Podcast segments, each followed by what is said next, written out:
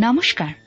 জীবনবাণী অনুষ্ঠানের সকল শ্রোতা বন্ধুকে জানাই আমাদের আন্তরিক শুভেচ্ছা। আশা করি নিশ্চয়ই ভালো আছেন। শুনুন তাহলে আজকের অনুষ্ঠান জীবনবাণী।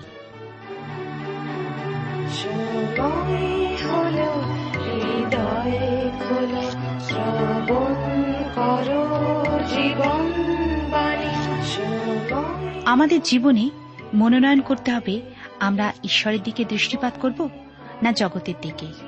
আমাদের সমস্ত অন্তঃকরণ মন প্রাণ দিয়ে ঈশ্বর প্রভুকে ও প্রতিবাসীকে ভালোবাসব না নিজের ইচ্ছা অনুসারে চলব? ঈশ্বরের উপর নির্ভর, জীবনের পথ জ্ঞাত করবে। কিন্তু নিজের ইচ্ছাশক্তি ও জগতের উপর নির্ভর হচ্ছে ক্ষণস্থায়ী এবং আনন্দজনক পথের নির্দেশ দেবে। আর এ বিষয়ে জানতে হলে আপনাকে অবশ্যই শুনতে হবে আজকের জীবনবাণীর আলোচনা।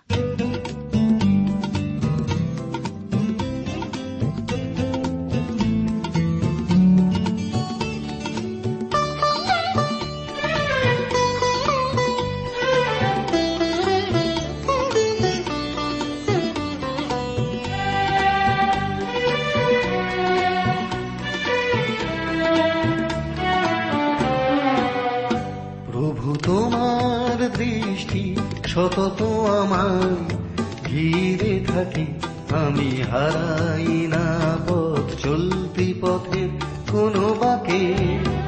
প্রভু, তোমার দৃষ্টি সতত আমায় ঘিরে থাকে, আমি হারাই না পথ, চলতি পথের কোনো বাকে। প্রভু, তোমার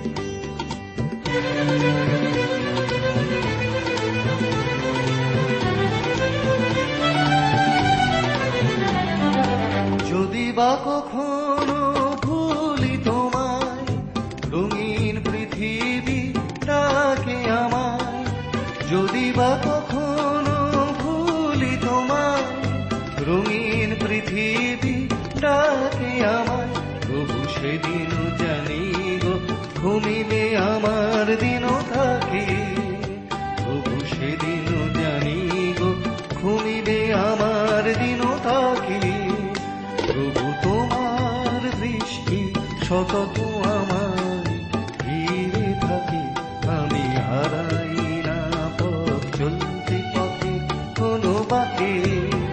প্রভু, তোমার দৃষ্টি। প্রিয় শ্রোতা বন্ধু, প্রভু যীশু খ্রিস্টের মধুর নামে আপনাকে জানাই আমার আন্তরিক প্রীতি, শুভেচ্ছা ও ভালোবাসা এবং আজকের এই অনুষ্ঠানে সাদর অভ্যর্থনা। আমাদের পবিত্র বাইবেল শাস্ত্র অধ্যয়নের ত্রয়োদশ পুস্তকটি আজকের আমরা ধ্যান করতে চলেছি, যা প্রথম বংশাবলী নামে বা বংশাবলীর প্রথম খণ্ড নামে পরিচিত। আর এর পরেই আসে বংশাবলীর দ্বিতীয় খণ্ড পুস্তকটি বা দ্বিতীয় বংশাবলী। এই দুটি পুস্তক খণ্ডই বহু দিক দিয়ে কিন্তু এক। শৌল রাজার সময় হতে সিদিকীয় রাজার সময়কালীন ঐতিহাসিক পটভূমিকায় খণ্ড দুটির প্রকাশ। তাহলে কি? বংশাবলী পুস্তকটা রাজাবলী পুস্তকের প্রতিলিপি? নিশ্চয়ই নয়। গ্রিক অনুবাদকগণ এই বংশাবলী পুস্তকটা অসম্পাদিত বিষয় বলে নামাঙ্কিত করলেন। হতে পারে নামটি সুন্দর, কিন্তু যথার্থ বোধ হয় না। কেননা অপর ঐতিহাসিক পুস্তকগুলিতে যা প্রকাশিত হয়নি, এমন বিষয় হতে আরও অধিক কিছু এই বংশাবলী পুস্তকে পাওয়া যায়। এক মহান সত্যের সাম্রাজ্য অতিক্রান্ত করবার উদ্দেশ্যে এক বিশাল সত্য ঈশ্বরের বাক্যের মাধ্যমে প্রকাশিত করার এ হল পবিত্র আত্মার এক নীতি। যেন একটা দূরবীনের মাধ্যমে পবিত্র আত্মা আমাদের জন্য তুলে ধরেছেন আমাদের অজানা সেই দৃশ্য। যার মধ্য হতে বিশেষ বিশেষ অংশ তিনি অনুবীক্ষণ যন্ত্রের মাধ্যমে বিস্তারিতভাবে ও পুঙ্খানুপুঙ্খভাবে আমাদের দৃষ্টিগোচরে নিয়ে এসেছেন। বংশাবলী পুস্তকটার প্রথম ও দ্বিতীয় খণ্ড এই বিষয়েরই সমাহার। এই যে সংক্ষেপে পুনরুক্তি বা বিশেষ বিশেষ বিষয়ের পুনরালোচনা তার সূত্র ইতিপূর্বেও লক্ষিত হয়েছে। যেমন আদিপুস্তকের দ্বিতীয় অধ্যায়টি ফিরে গিয়েছে সৃষ্টির আলোচনায়। আর এক বিশেষ বিষয়। মনুষ্য সৃষ্টির বিশেষ বিষয়টিতে ঈশ্বরের সেই পবিত্র আত্মার প্রকাশ দূরবীন হতে এসেছে অনুবীক্ষণ যন্ত্রে। কেন? যেহেতু তা আমরা আদমের বংশজাত হওয়ায় আমাদের জন্য অতি গুরুত্বপূর্ণ। আবার দেখি দ্বিতীয় বিবরণ কেন তা হল বিবরণের আবার আলোচনা। প্রান্তরে চল্লিশ বৎসর যাপনের অভিজ্ঞতা, ইসরায়েল সন্তানগণ কিরূপ অনুভব করেছিল, এ হল তারই পুনর্বিবরণ। এখানে বিষয়টা শুধু উল্লেখই নেই, রয়েছে বিবৃতি। এখন আমরা দেখছি বংশাবলী পুস্তকের খণ্ড দুটিতে, যা প্রকাশিত হয়েছে তাও সমীয়ল ভাববাদীর প্রথম ও দ্বিতীয় পুস্তক এবং রাজাবলীর প্রথম ও দ্বিতীয় খণ্ডেও দেওয়া হয়েছে। কিন্তু বিশেষ বিশেষ বিষয় আমাদের কাছে যা গুরুত্বপূর্ণ, সেই সমস্ত সবিশেষ বিষয়গুলো আরও বিশদভাবে এখানে প্রকাশ করেছেন পবিত্র আত্মা। উদাহরণস্বরূপ আমি বলি, বংশাবলীর প্রথম খণ্ডে আমরা পাই দাউদের বিষয়। গুরুত্বপূর্ণরূপে এবং পুনরায় দ্বিতীয় খণ্ডেও এই পুস্তকে পাই দাউদের গুরুত্বপূর্ণ বিষয়। দাউদের আমরা দেখি সমৃদ্ধি। উত্তরাঞ্চলীয় ঘটনা হয় অগ্রাহ্য যখন উত্তর ও দক্ষিণ বিভাজন লক্ষিত হয় আমরা দেখতে পাই। দাউদের পাপ বংশাবলীতে লিপিবদ্ধ হল না, কিন্তু কেন? ঈশ্বর তা ক্ষমা করেছেন সম্পূর্ণরূপে, আর যখন ক্ষমা করেছেন অবশ্যই তা স্মরণও করছেন না। ঈশ্বর ক্ষমা করেন তা গণনা করেন না। অর্থাৎ যেন ভুলে যান, স্মরণে আনেন না। রাজাবলিতে সিংহাসনের দৃষ্টিকোণ দিয়ে জাতির ইতিহাস দত্ত হয়েছে। বংশাবলিতে যা দত্ত হয়েছে বেদির দৃষ্টিভঙ্গিতে। রাজাবলী পুস্তকে কেন্দ্রীভূত হয়েছে প্রাসাদের বিষয়, আর বংশাবলী পুস্তকে পাই মন্দিরে কেন্দ্রীভূত হতে। যখন রাজাবলী পুস্তক জাতির রাজনৈতিক ইতিহাস তুলে ধরেছে, তখন বংশাবলী তুলে ধরেছে জাতির ধর্মীয় ইতিবৃত্ত। বংশাবলীকে বলতে পারেন রাজাবলীর তর্জমা। তাই রাজাবলীর পুস্তকে রাজাদের ক্ষেত্রে একটা বিশেষ উক্তি দেখা যায়। এই সকলের কথা কি জিহুদা রাজগণের ইতিহাস পুস্তকে লিখিত নাই? অথবা রাজার অবশিষ্ট বৃত্তান্ত সমস্ত কর্মবিবরণে কি ইসরায়েল রাজগণেরও ইতিহাস পুস্তকে লিখিত নাই? আরও লক্ষ্য করুন, রাজাবলী পুস্তক যেখানে আমাদেরকে মানুষের দৃষ্টিভঙ্গি প্রকাশ করছে, বংশাবলী সেখানে আমাদের কাছে ঈশ্বরের দৃষ্টিভঙ্গি প্রকাশ করছে। এই বংশাবলী পুস্তকের লেখক হলেন ইসরা, ঈশ্বরের সেই সেবক যিনি মহাযাজক অধ্যাপক ছিলেন। ইসরা ও নহিমিয়ের পুস্তকের বচনভঙ্গি ও রচনা শৈলীর সঙ্গে এর রয়েছে বিশেষ সাদৃশ্য। বোঝা যায়, বংশাবলী লিখিত হয়েছে বাবিলের নির্বাসনকালে। মূল বাইবেল গ্রন্থে এই বংশাবলী পুস্তকে দুটি খণ্ড, একটা পুস্তকে নয়, কিন্তু এর সঙ্গে যুক্ত আছে নহিমীয় ও ইসরা পুস্তকও। ইসরার মধ্যবর্তী লেখকোচিত ও ক্ষমতা, তা ছিল জিহুদি পরম্পরাগত, সে বিষয়টি এই পুস্তক প্রমাণিত করে। বংশবৃত্তান্ত তৎপরে একখানা অধ্যায় শৌলের রাজত্ব ব্যতি রেখে সকলই দাউদ রাজা সম্পর্কিত বিষয় এই পুস্তক খণ্ডে লিখিত হয়েছে। আসুন আমরা আজকের সেই বংশাবলীর প্রথম খণ্ড শুরু করব। পুস্তকটির প্রথম খণ্ডের প্রথম অধ্যায় হতে নবম অধ্যায় পর্যন্ত পাই বংশ বৃত্তান্তের বিষয়। ঈশ্বরের বাক্যে অনেক দিক দিয়ে দেখা যায় এই অধ্যায়গুলি খুবই উল্লেখযোগ্য। লক্ষ্য করুন, আমি শুরু করতে চাই, বিশেষ করে প্রথম বংশাবলী তার একের অধ্যায় থেকে আলোচনা। তার আগে ঈশ্বর এত সমর্পিত হয়ে প্রার্থনায় যাই। প্রেময় পিতা ঈশ্বর, তোমার পবিত্র নামে ধন্যবাদ করি আরেকটি বার। তোমার অপার অনুগ্রহ, করুণা, দয়া আমাদের সহবর্তী। তোমায় ধন্যবাদই তোমার জীবন্ত বাক্যের জন্য। তুমি তোমার বাক্যের মধ্যে দিয়ে আমাদের সঙ্গে কথা বলো। তোমার আত্মা দ্বারা আমাদেরকে পরিচালিত করো। আমাদের অযোগ্যতা অপরাধ তুমি ক্ষমা করো। আমাদের প্রত্যেক শ্রোতাবন্ধুকে আশীর্বাদ করো তাদের ব্যক্তিগত জীবনে, পরিবার ও কার্যক্ষেত্রে। প্রার্থনা করি প্রভু, বিশেষ করে যারা বিভিন্নভাবে প্রভু বিভিন্ন নেশায়, বিভিন্ন রকম মন্দ কাজের মধ্যে আসক্ত হয়ে তার থেকে বেরিয়ে আসতে পাচ্ছেন না। তুমি তাদের সমস্ত বন্ধন ও শৃঙ্খলকে তুমি মুক্ত করে তাদেরকে স্বাধীন করো। যেন তোমার আনন্দের সন্তান তারা হতে পারে, শান্তির সন্তান হতে পারে। শান্তিজনক পরিবারে তারা যেন বাস করতে পারেন। আমাদের দেশকেও আশীর্বাদ করো দেশ তাদেরকে আশীর্বাদ করো। আমাদের সঙ্গে সঙ্গে থেকে চালাও। যিশুর নামে প্রার্থনা চাই। আমেন।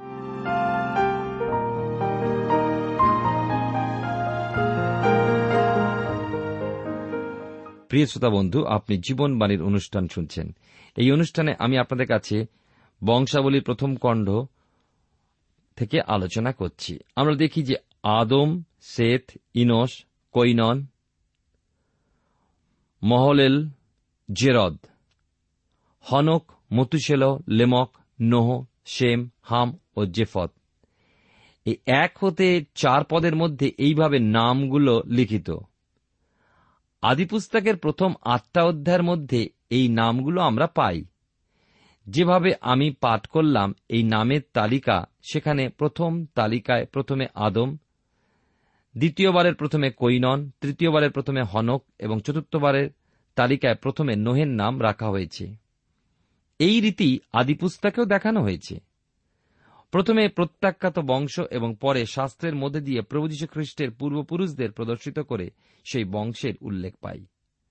দেখুন, জেফতের প্রথমে এবং তৎপরে হাম ও শেষে সেমের তালিকা দেওয়া হয়েছে। শুধুমাত্র সেমের তালিকার ধারাবাহিকতা রক্ষিত হয়েছে। এ হতে পাই অব্রাহামের নাম।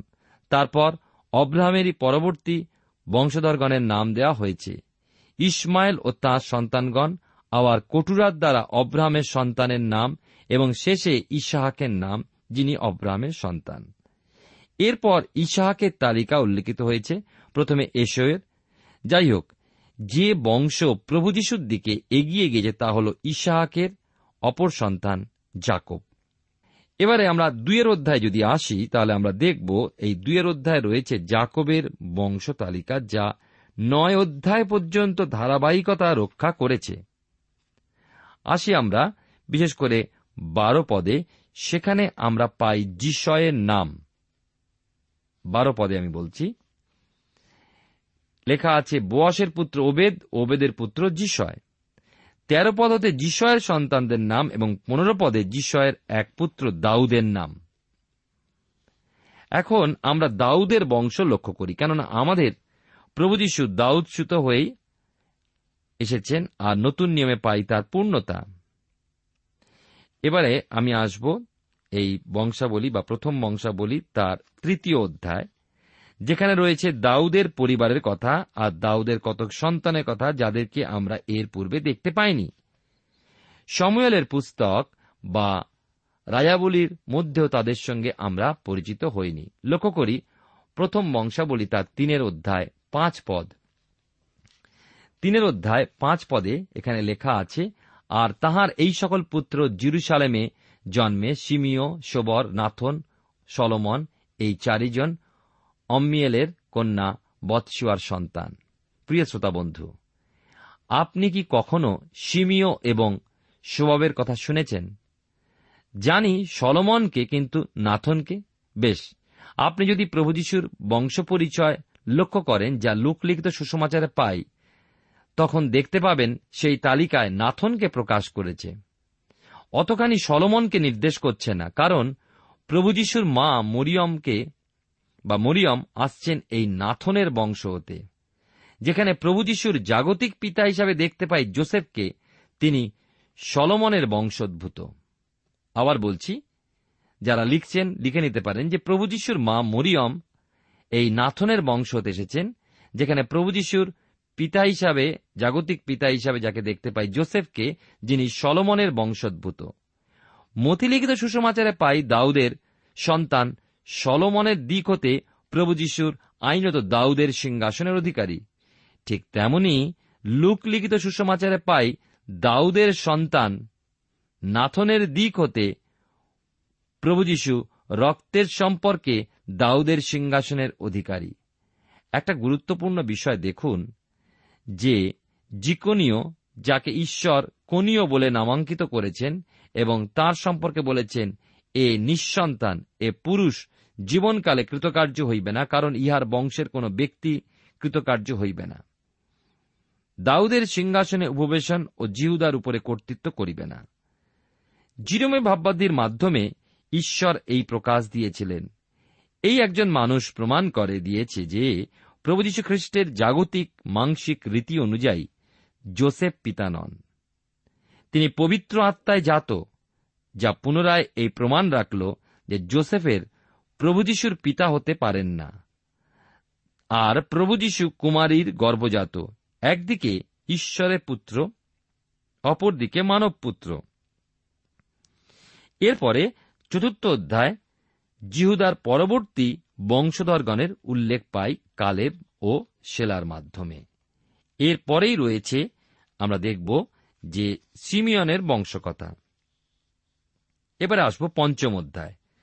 আমরা আলোচনা করছি প্রথম বংশাবলী থেকে। এই পঞ্চম অধ্যায় বন্দিত্বকালে রুবেনের গোত্রকে আমরা দেখি।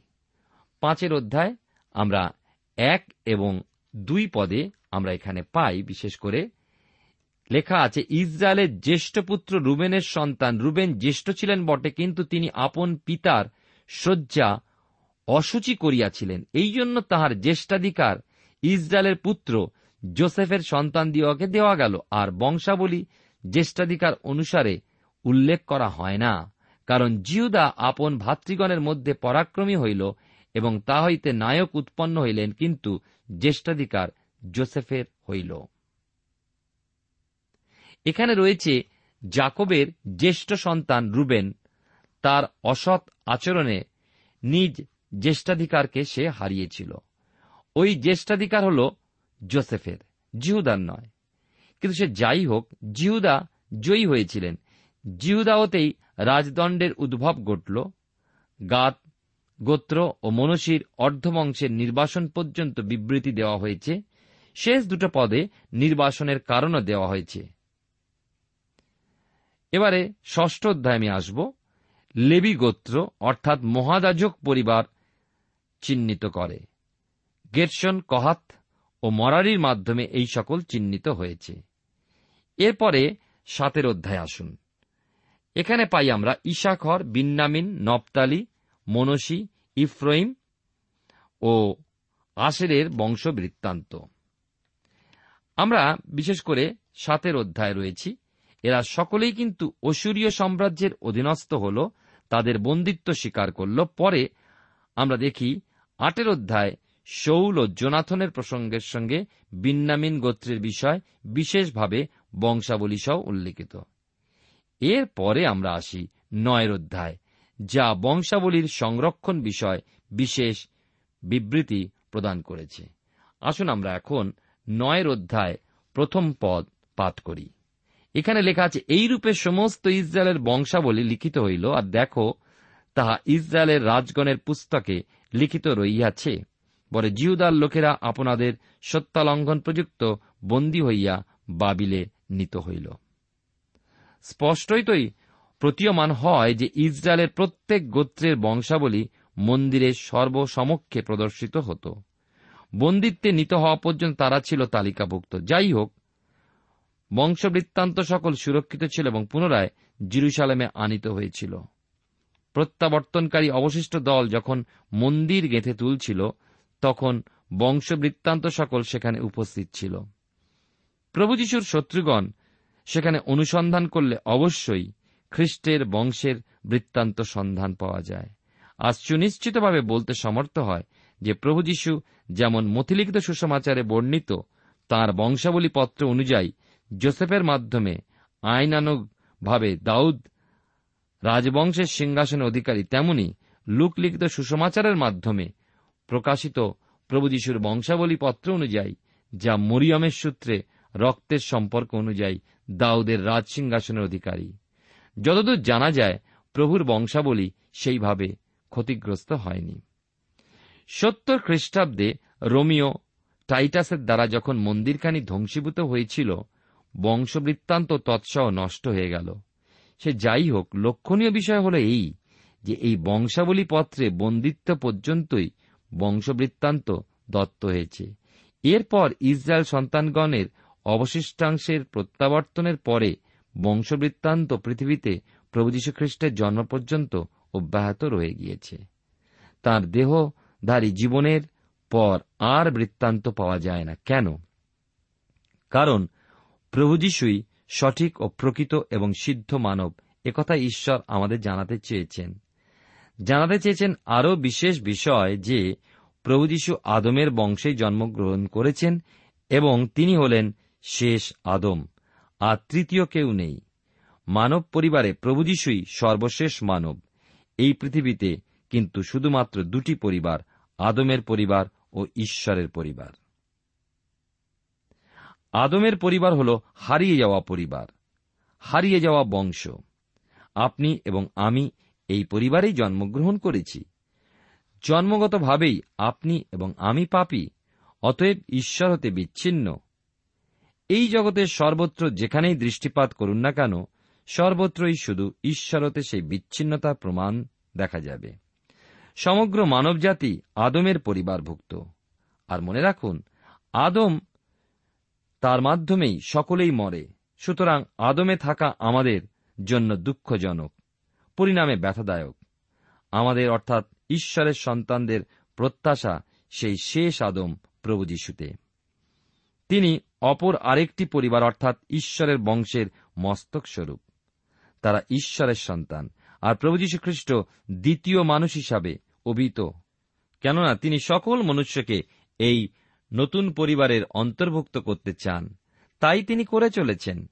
পবিত্র আত্মায় যার জন্ম হয়েছে, সেই প্রভু যীশু খ্রিস্টের নিকটবর্তী হয়ে এই বংশ তালিকাতে আপনি যদি স্বীকারপূর্বক বলতে পারেন, খ্রিস্টের কাছেই তো আমি এসেছি।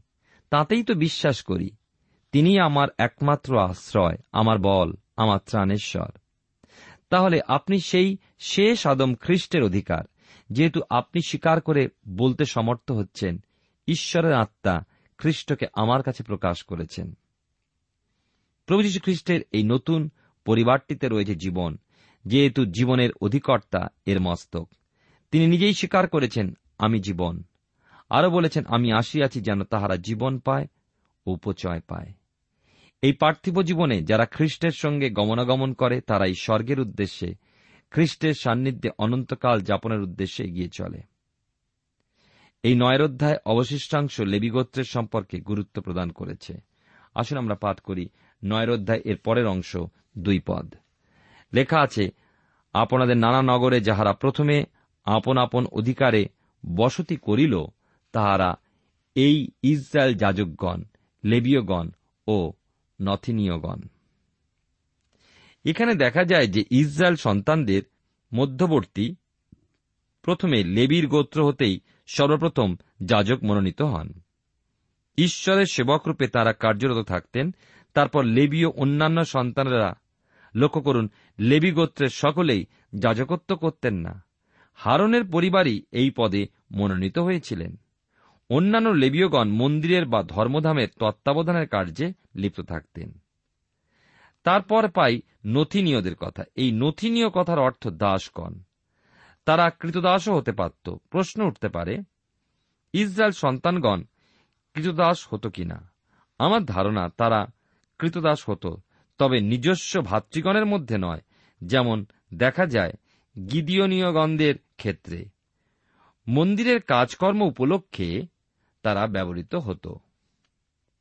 এই নয়রোধ্যার মধ্যে তৎপরবর্তী একটি গুরুত্বপূর্ণ পদ এখন লক্ষ্য করি। আর তা হল নয়ের অধ্যায় তেত্রিশ পদ। এখানে লেখা আছে, কিন্তু লেবীয়দের পিতৃকুলপতি যে গায়কগণ, তাহারা কুঠুরিতে থাকিতেন এবং অন্য কার্য হইতে মুক্ত ছিলেন, কেননা তাহারা দিবারাত্র আপনাদের কার্যে ব্যাপৃত থাকিতেন। কিছু নির্বাচিত লেবীয় ছিলেন, যারা গানের জন্য নিযুক্ত ছিলেন। বেশ উচ্চ শ্রেণির গীত বাদ্য দ্বারা এই কার্য সম্পাদিত হতো। নিশ্চয়ই আপনার স্মরণে আছে দাউদের কথা যিনি রাজা এবং সেই সঙ্গে ছিলেন গীতিকারও। তিনি বিনা বাজাতেন অতি মধুর স্বরে তাকে ইসরায়েলের সুমধুর গীতিকার নামে অভিহিত করা হয়েছিল। অধিকাংশ সংগীত গীতসঙ্গীতার মধ্যে তাঁরই রচিত, তাঁরই বিনাবাদনে শৌল দুষ্টাত্মার প্রকোপতে উপশম পেতেন। শৌলের পরিবারের বংশাবলী সহ অধ্যায় সমাপ্তি। বিশেষ উল্লেখযোগ্য শৌল ও জোনাথনের কথাও পাওয়া যায়। নয় অধ্যায়টি বংশাবলীর বিষয় অর্থাৎ বংশধর বা কুলুজিরও শেষ। শাস্ত্রের মধ্যবর্তী সরপেক্ষা দীর্ঘ বংশ বৃত্তান্তটি পৃথিবীর আর কোথাও কোনো ইতিহাসেই পাওয়া যায় না। আদম হতে তা শুরু করে প্রভু যিশুর বংশে গিয়ে শেষ হয়েছে। অর্থাৎ প্রথম আদম হতে এর আরম্ভ, শেষ আদমের সমাপ্তি। এই বংশাবলিতে পাই যে আমরা প্রত্যেকে এই পরিবারভুক্ত। সত্তর খ্রিস্টাব্দে রোমিও টাইটাসের দ্বারা মন্দির ধ্বংসীভূত হওয়ার ফলে বংশাবলীও ধ্বংস হয়ে গিয়েছে। ফলে আজ কেউই তার বংশবৃত্তান্তের সন্ধান আদম হতে আর পেতে পারে না। তথাপি আমরা বলতে পারি, আমাদের শুরু জেফত কি হাম অথবা শেম কিন্তু স্বীকার করতেই হয় যে সেই প্রথম মানুষ আদম, যিনি ছিলেন ঈশ্বরের পুত্র, তার থেকেই আমাদের শুরু। একটা বিশেষ ভাবে চোখে পড়ে এই পুস্তকে বংশাবলী বৃত্তান্তে কিছু বাদ পড়া বিষয়, যেমন কোইন ও তার পরিবারের বিষয়। আদমের যে কোইন নামে একটি সন্তান ছিল আদি পুস্তকে যার পরিচয় দত্ত হয়েছে, আপনি কি তা জানেন না? জানেন। তাহলে তার নাম কেন এই বংশাবলী পুস্তকে নেই? তার কারণ আদি পুস্তক সাতের অধ্যায়, যে জলপ্লাবনের কথা বলা হয়েছে, সেই প্লাবনেই তার শেষ হয়ে গিয়েছে। আরও এমন কিছু বিষয় রয়েছে যে বিষয় আমি আগামী অনুষ্ঠানে আপনাদের কাছে আলোচনা করব। আসুন আমরা ঈশ্বর হাতে সমর্পিত হয়ে প্রার্থনায় যাই। প্রেময় পিতা ঈশ্বর, তোমায় ধন্যবাদ দিই যে তুমি আমাদেরকে তোমার বাক্যের মধ্যে দিয়ে কত গভীর এবং নিগুড় বিষয় আমাদের জানতে সাহায্য করছ, যা আমরা আগে জানিনি। তুমি সাহায্য করো যেন তোমার এই বাক্যের নিগুড় বিষয়ে জেনে আনন্দিত হই এবং তোমার ধন্যবাদ করতে পারি। আমাদের প্রত্যেকের সঙ্গে সঙ্গে থাকো। সকল ধন্যবাদ গৌরব মহিমা তোমারই হোক। ত্রাণকতা যিশুর নামে প্রার্থনা চাই। Amen.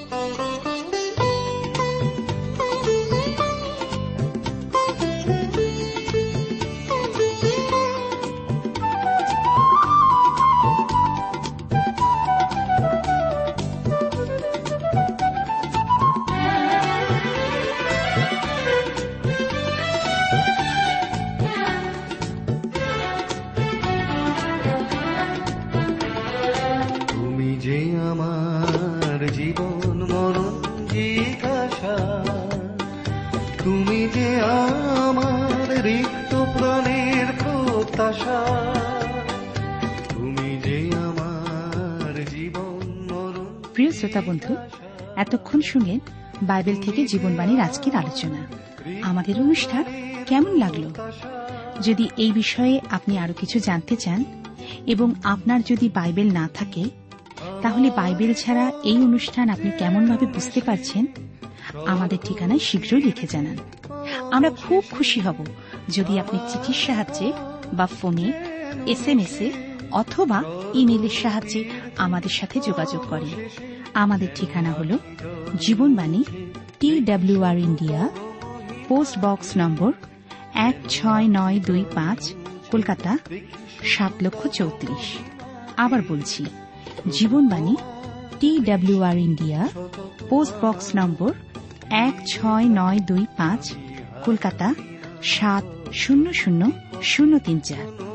আমাদের ইমেলের ঠিকানা হল Bengali TTV at radio eight eight two dot com আবার বলছি Bengali TTV at radio eight eight two dot com আমাদের phone number two four three eight double zero four five two four three eight double zero four five এবং আমাদের mobile নাম্বারটা লিখে নিন nine four double three four nine seven two three five আবার বলছি nine four double three four nine seven two three five আজকের সময় এখানেই শেষ।